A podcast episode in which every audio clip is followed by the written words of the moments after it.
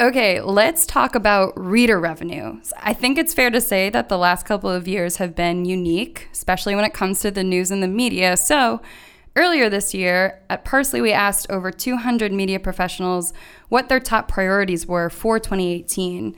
And it turns out that reader support models and subscriptions were the biggest priority for 33% of people, for one third of those people.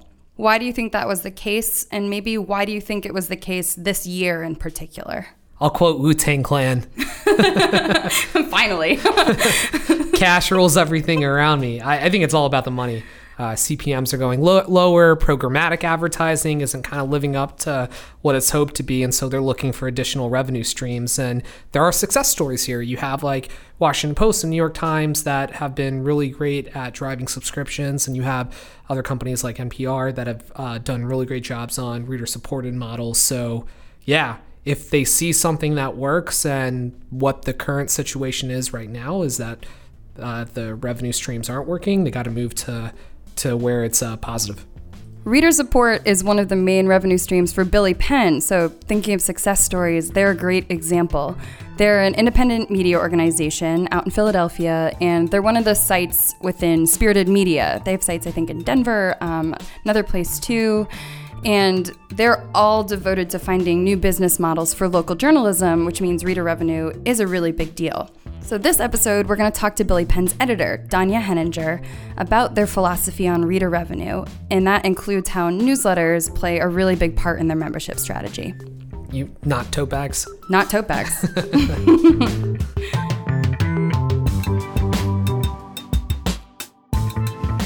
Welcome to the Center of Attention, the podcast exploring how digital behavior relates to the attention economy at large. I'm Megan Radonia, the show's producer, and I'm here with Parse.ly's co founders and the show's co hosts, Sachin Kamdar and Andrew Montalenti. Hi, Sachin. Yo. Yo. Hi, Andrew. Hey there. Hi. All right. We're all here. We've got our happy hour drinks. it's time to talk more about reader revenue. So, when I think of reader revenue in media, paywalls are usually top of mind. And Sachin, the organizations you mentioned, some of them are using paywalls as part of their strategy. Yep. You know, Wall Street Journal comes to mind, Financial Times, they've had paywalls for a really long time. Uh, and a lot of other sites this year, like Wired and Adweek and Business Insider, have all followed suit.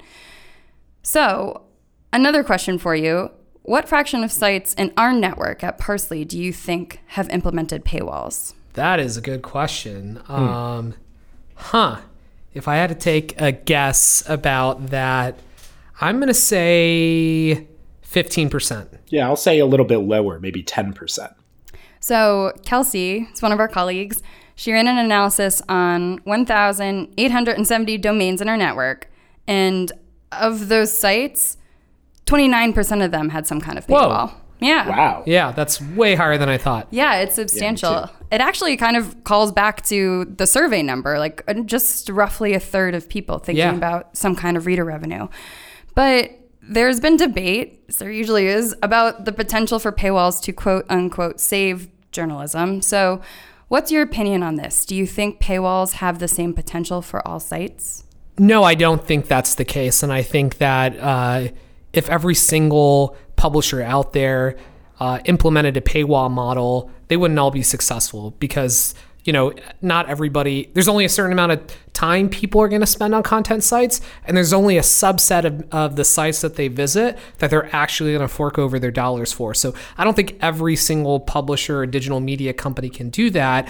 Um, but I do think it frames the way that these companies need to think about their content and audience differently, which I think is healthy. Is they really have to think hard about what's valuable for the reader, the viewer, the user, however they kind of term the person that's visiting their site. And I think that's a healthy thing to consider in a world where there are a lot of poor experiences on content sites. Yeah, my perspective here is that uh, over time, every site that operates well eventually has some sort of monetized reader product. But I don't think that you'll see 100% of sites implementing that because to operate well, I think you actually have to make your content free to grow. And so, what I mean by that is if you just launched a new publisher the other day, you don't want to launch upfront with restrictions on how people find and discover your content You want to launch up front, trying to get as many users as you can, getting as many readers as you can, and uh, getting the awareness of your brand out there. But once you have a little bit of a loyal audience, then you can start to think about at what scale can we carve out a percent, 2%, 5% of our audience and get them to actually pay us for something special uh, that we can provide them.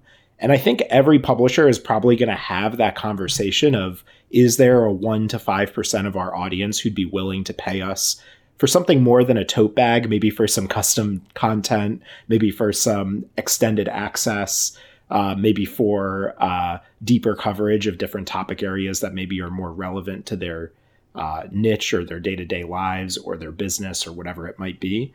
So I think that that's going to be just a conversation you see happening all over the place. And I do think it will be one of the things that sustains journalism at well run organizations. But is it the end all be all? Is it the thing that saves journalism? Are we all going to uh, sort of switch over to the Spotify model where we're all paying a little bit of money and it's getting parceled out to like sustain uh, creatives and journalists? That I don't think is going to happen. That that's the part that I'd say is unlikely parceled. I like it. Um, there are a lot of different ways to con- to convert. It's not just a subscription model that has to work. Um, there is like the reader funded model. There is um, things that they can pay for, like research or events that a lot of publishers are engaged with. Um, there's like e-commerce tie-ins. There's a lot of ways to get people to fork over some cash if you really want to push them down a funnel. Um, and it doesn't just have to be about paywalls.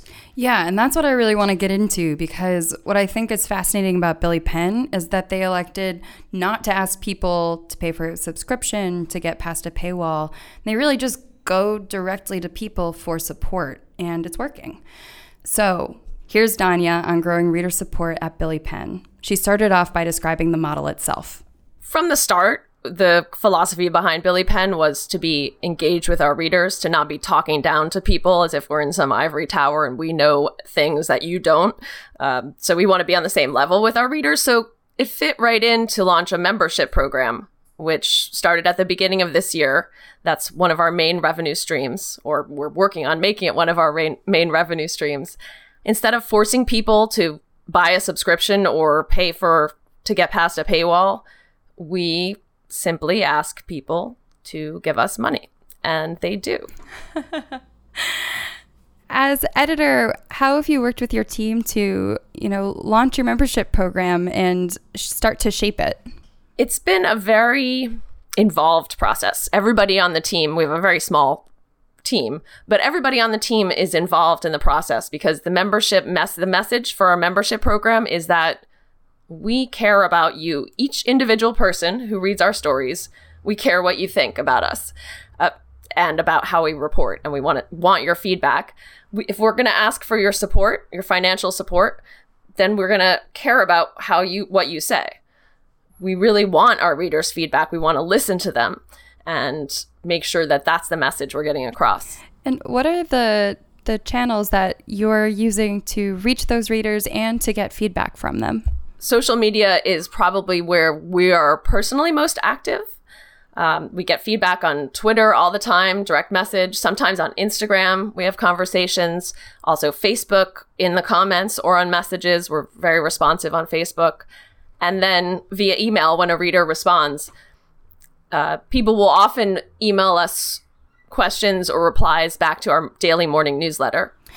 Uh, so, when you're looking at you know, analytics, when you're looking at data, is there um, a metric that you're looking at that really helps you connect the reader behavior that you're seeing to your your ultimate philosophy for membership? For sure. I mean, it's it's returning visitors. It's if if people are coming back to visit our site multiple times, those are the people who are primed to be newsletter subscribers and members. So the type of content we look at what content gets recurring visitors, how what are what is bringing visitors back again and again. And those are the people that we want to become our members.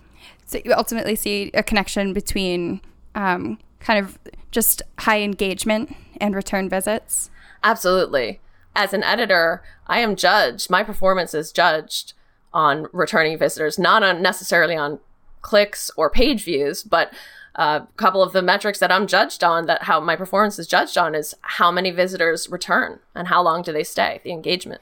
Especially coming from newsletter, are you ever taking a look at how much time people are spending with articles, comparing that time spent um, based on their referral source, whether they come from the newsletter or from social or from search? Uh, people who come from search spend the least amount of time on on any given article you know, they were looking for an answer, either they clicked through and didn't find it, or they don't know us necessarily. And then next it goes to social and definitely newsletter subscribers, the newsletter referrals. People who come from newsletter stay on our site the longest. And we also have another metric that we follow, you know, uh, completed engagement on, I can't remember what our product team calls it, but that tells us whether they scroll to the end of the article. And that should be higher with newsletter subscribers also.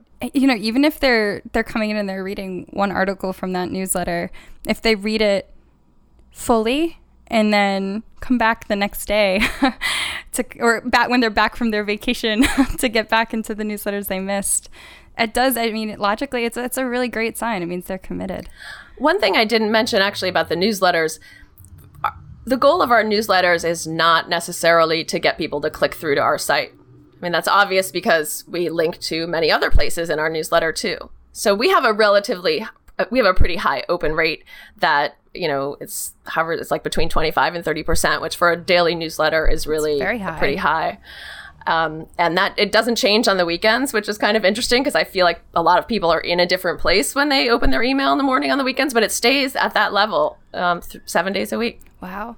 And that's interesting too. So you're kind of layering on, um, email specific metrics as well as overall site metrics and your kind of um, you know like content article post level metrics. Yeah it's all it's all, it's all about metrics. Looking at that funnel and uh, creating newsletters have you found that newsletter subscribers have different behavior and different reading behavior or perhaps even interests than non-subscribers? Definitely and that's where some of the analytics comes in. It's interesting that I've found, you know, I can tell actually I end up using when I look at Parse.ly on a daily basis, I can see the direct traffic and that is what's coming mostly from if it's in the morning, the spike of direct traffic is the newsletter subscribers opening our stories. And things that spike on those in the direct traffic in the morning are usually very different articles than have been popular on either search or on social platforms. What are some? What's an example of an article that um, maybe even recently in, in a newsletter in the last couple of weeks that you noticed resonated with those readers um, and was maybe standout compared to what you were seeing on search or social? So just yesterday, there was National Cheeseburger Day, which I consider a little bit silly. It's a made up holiday, but we did a listicle that was Philly's best 10 best cheeseburgers for $10 or less. We put it out on social, and there's so much else out there on social about Cheeseburger Day and cheeseburger listicles and things like that that it did okay. It didn't do that great. In the newsletter, it was the most clicked article of the month, probably. I like their priorities. I like that cheeseburgers came out on top. it's interesting because sometimes it's the opposite. Sometimes it's the really nitty gritty, deep dive investigative stories. Those also sometimes don't click well on social because they're, you know, complex and people don't have the time when they're scrolling through Twitter or Facebook to read a whole big story. Those stories also end up doing much better in the newsletter when you get that kind of information back about what's resonating with people in in a given newsletter um, do you does that ever inform your decision making of how to frame a newsletter or what to include or just give you a better understanding of what your most loyal readers are interested in you know the feedback from the newsletter the analytics looking at what people in the newsletter like definitely frames our you know thoughts about what kind of content to publish this morning we had a story that was like a really deep dive into some a news that broke yesterday. So where a lot of other outlets did a piece really quickly, turned around a piece that basically parroted the statements that, the, that were said at the press conference. We took some time. Uh, one of our reporters already had connections in that field and did a deep dive on that story. I put that at the top of our newsletter this morning and then at the bottom of our newsletter because I had an inkling that that would be the kind of story that our subscribers would like I mentioned that story and said, if you want us to do more like that, consider becoming a member today. Oh, that's really cool. So it's all dynamic depending on day to day and what's happening. And you're just as engaged with the community as they are with you, it seems. I try. I, I mean, it's, I don't know how else you would do it. I'm wondering, do you ever, um, in the same way that, you know, either reader feedback or feedback from data gives you information about the content itself, does it ever uh, help you um, think about design, the design of the newsletter? Oh gosh, yes. The design of the newsletter is a big issue that takes up lots of my brain power all the time. One big thing that I have been going back and forth on is whether to start our newsletter with a personal note. Like that's the trend these days, it seems. Um, and it's considered it's it's considered to be like a positive thing if you're trying to get new members because it immediately starts with a personal connection, which is thought to be what will get people to sign up as members if they feel personally connected to you. So, like our sister websites in Denver, Denverite, and in Pittsburgh, The Incline, they both start their letters, their newsletter. They both start their newsletters with a personal note and then get to the news. I have not done that yet. I people read Billy Penn's morning newsletter as like it's their recap of news for the day. A lot of people have told us this that they they depend on it. At one point, I asked in our newsletter um, at the morning. I said, "Hey, how about if we do this note up here?" And got several replies. Please don't do that.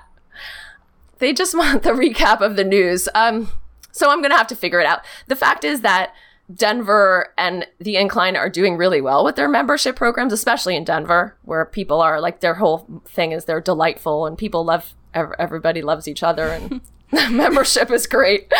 In Philly, and our attitude really is a little bit more snarky, so I understand that we don't have that same kind of relationship necessarily, but maybe if I put the note in the newsletter, that'll change. I don't know.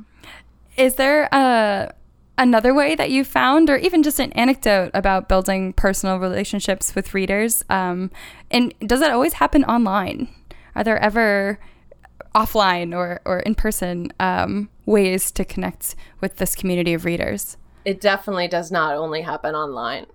So, the second half of our revenue model is events and interacting with our community and our readers directly. So, from the start, we've ha- tried to host events where we interact with readers and maybe provide more information to them with a panel discussion or just provide a fun night with some cool new beer or wine tastings or provide networking opportunities where they can meet each other. And we've really ramped that up this year. And so that's an opportunity for people also to become members. You know, at every event, we mention that we are partially member supported and we sometimes have little table talkers where people can go to a direct URL and donate on the spot. So that has happened. And what's also happened is that people who have met us at events don't necessarily become members right then and there, but they'll become members, you know, within the week. And we'll know because there's a little place when you sign up to become a member where you can t- send us a note, you know, tell us why. And so sometimes people are like, oh, I met so and so at the event last night.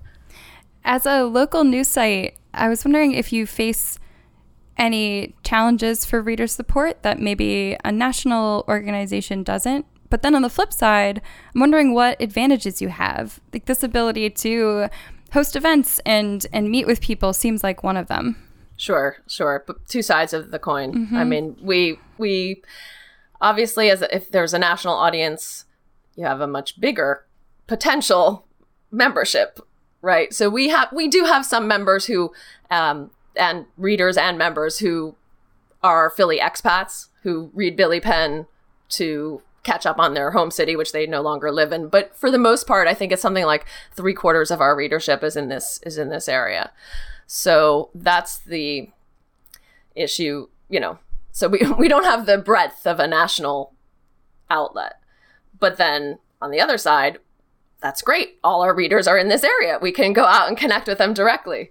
And and we have the same we have the same cares. The thing, you know, talking about the weather is the most boring thing in the world, but it's something you can relate to with people who are in your area. And and there are many things like that. Weather is just the, the easiest example.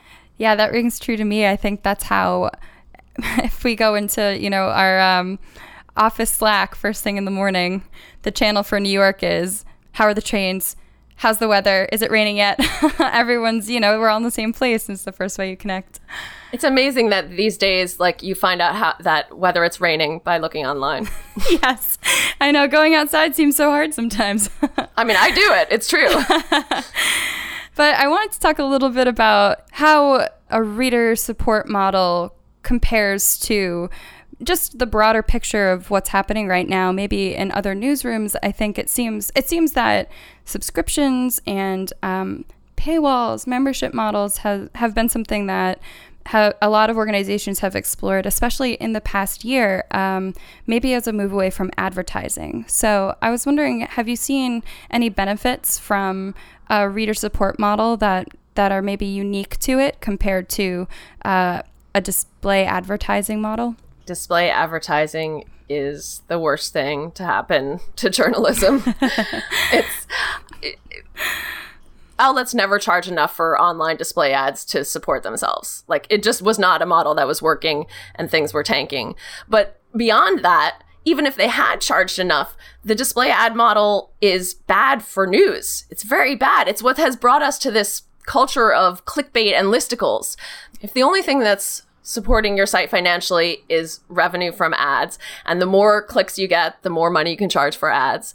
Then you're just going to put out content that gets more clicks. I mean, it's just simple as that. It's just a fact. And that is not good for journalism. It's just not. You don't, that the click, things that get clicks are not usually things that are necessarily important or that things that are affect uh, uh, marginalized communities or things that people are that are totally new that people aren't already familiar with they might not click. So depending on display ad revenue changes what kind of news you produce. And the reversion back i'm so thrilled that the industry has realized that that's not the way to go. For anyone who's who's maybe inspired by the uh, the discussion we just had and is considering a reader support model for their site or is maybe in the midst of building it or or currently has a membership program, what's a piece of advice you'd share with them? What's something that uh, really helped you to keep in mind as as you were um, building out engagement with your community? It's not about the tote bag. you know, when we were first designing the membership program, we picked three tiers and if you're at this tier you're this level you get this many perks and if this tier you get this many perks. And as we started to get members and get feedback we realized that people were not joining because they wanted i think what you know a sticker a laptop sticker or they wanted you know a discount at a, a couple events. They were joining because they cared about our work and they liked us and they wanted to see us succeed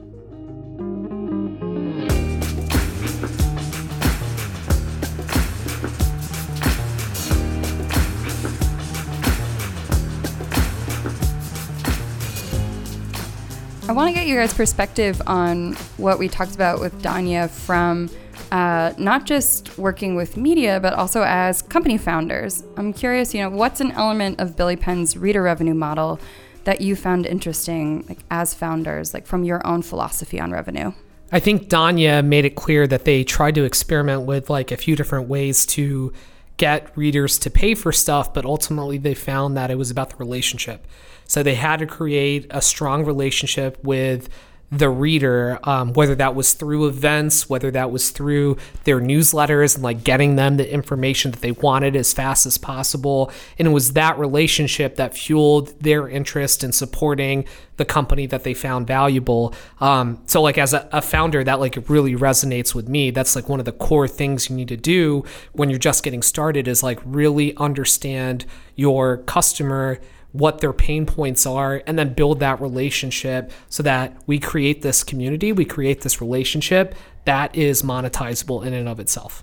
Yeah, I mean, for me, it, it actually brings me back to the early days of starting Parse.ly from the standpoint that, you know, roughly a decade ago, people were really, really down actually on subscription software companies. And they were really up on freemium as the primary model, right? So it was all like, hey, let's get as many free users as possible and then maybe we'll uh, just charge a dollar or two for like a little utility software service. And what happened over the course of the next few years is that people realized that, hey, uh, people are willing to pay for value. And if they get value out of a software product, they'll pay for it. And that was, you know, a lesson that uh, Sachin and I took really deeply into heart. And it resulted in uh, us really almost geeking out on the different ways that people value software products and the different ways people are willing to pay for those products if they solve a problem for them.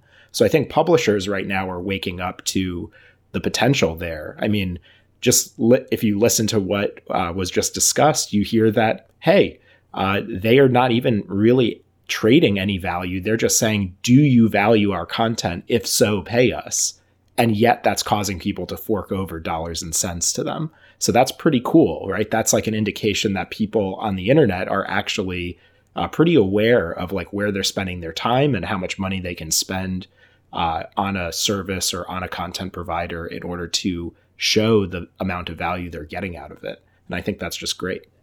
All right, let's continue our conversation about reader revenue and get into the plus ones and minus ones uh, for the week. So there are all different strategies that you you can use to get people to subscribe to your content. Let's just run through a list, Andrew, and we can plus one or minus one a few of these and and see uh, kind of where we fall. So let's start with the first one: ungating content you want to read. Plus one, minus one. Yeah, I'd say that that one's pretty effective for me, so I'd give it a plus one. Plus one. Extra content that is only for subscribers. You know, I'll, I'll, actually minus one this one. I thought that this one would be effective for me, and I think actually it might have caused me to subscribe to the New York Times at, at a certain point. But I tend to find that the uh, subscriber only content is something where I kind of want it, but then I don't end up using it as much as I thought I would. Uh, so I'll give it a minus one. What about these like bundles where they're bundling print plus digital or trying to sell you on like, you know, maybe the Sunday New York Times? Uh, does that get it for you, Andrew?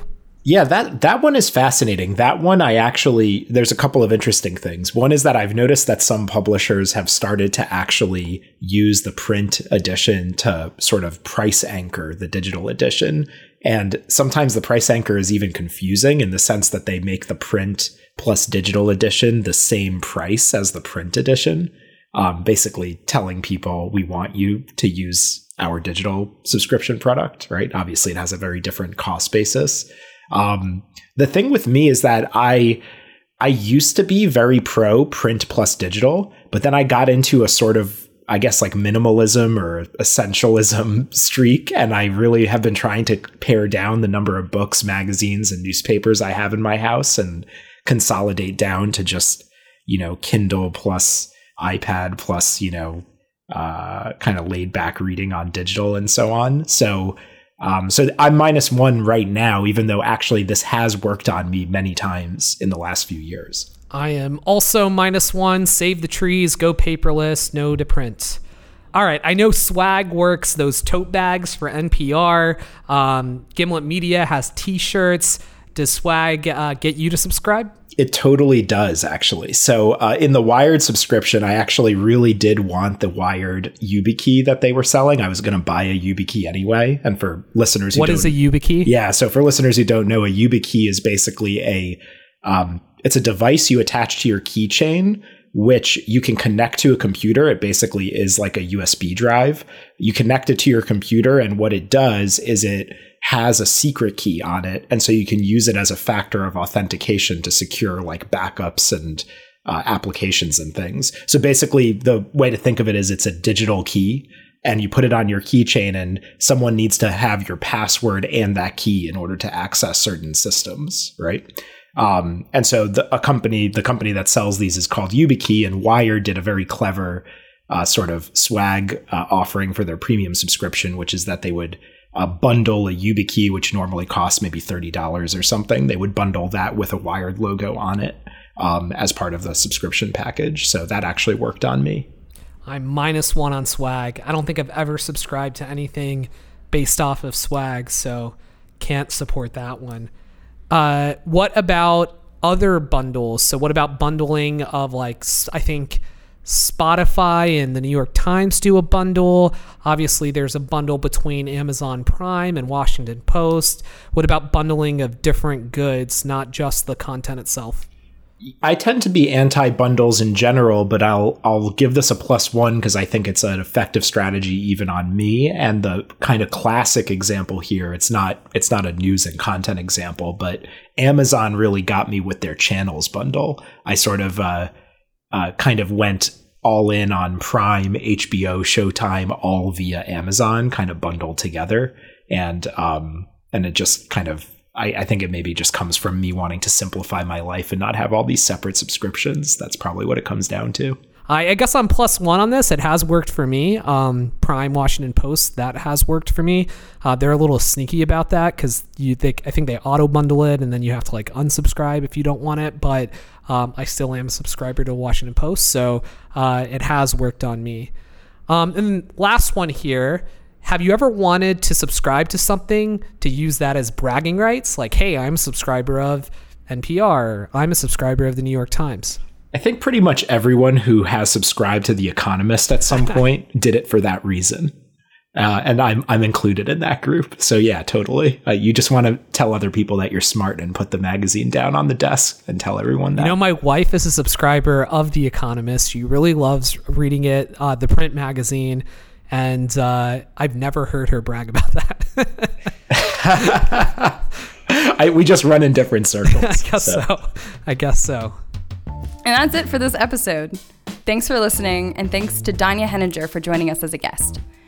Subscribe to The Center of Attention on Apple Podcasts, Google Podcasts, Stitcher, or SoundCloud. And if you enjoy the show, please tell a colleague or tell a friend. You can also follow our hosts on Twitter. Andrew is at A Montalenti, and Sachin is at Sachin Kamdar. Thanks again for listening, and remember, forging connections with readers matters. Until next time.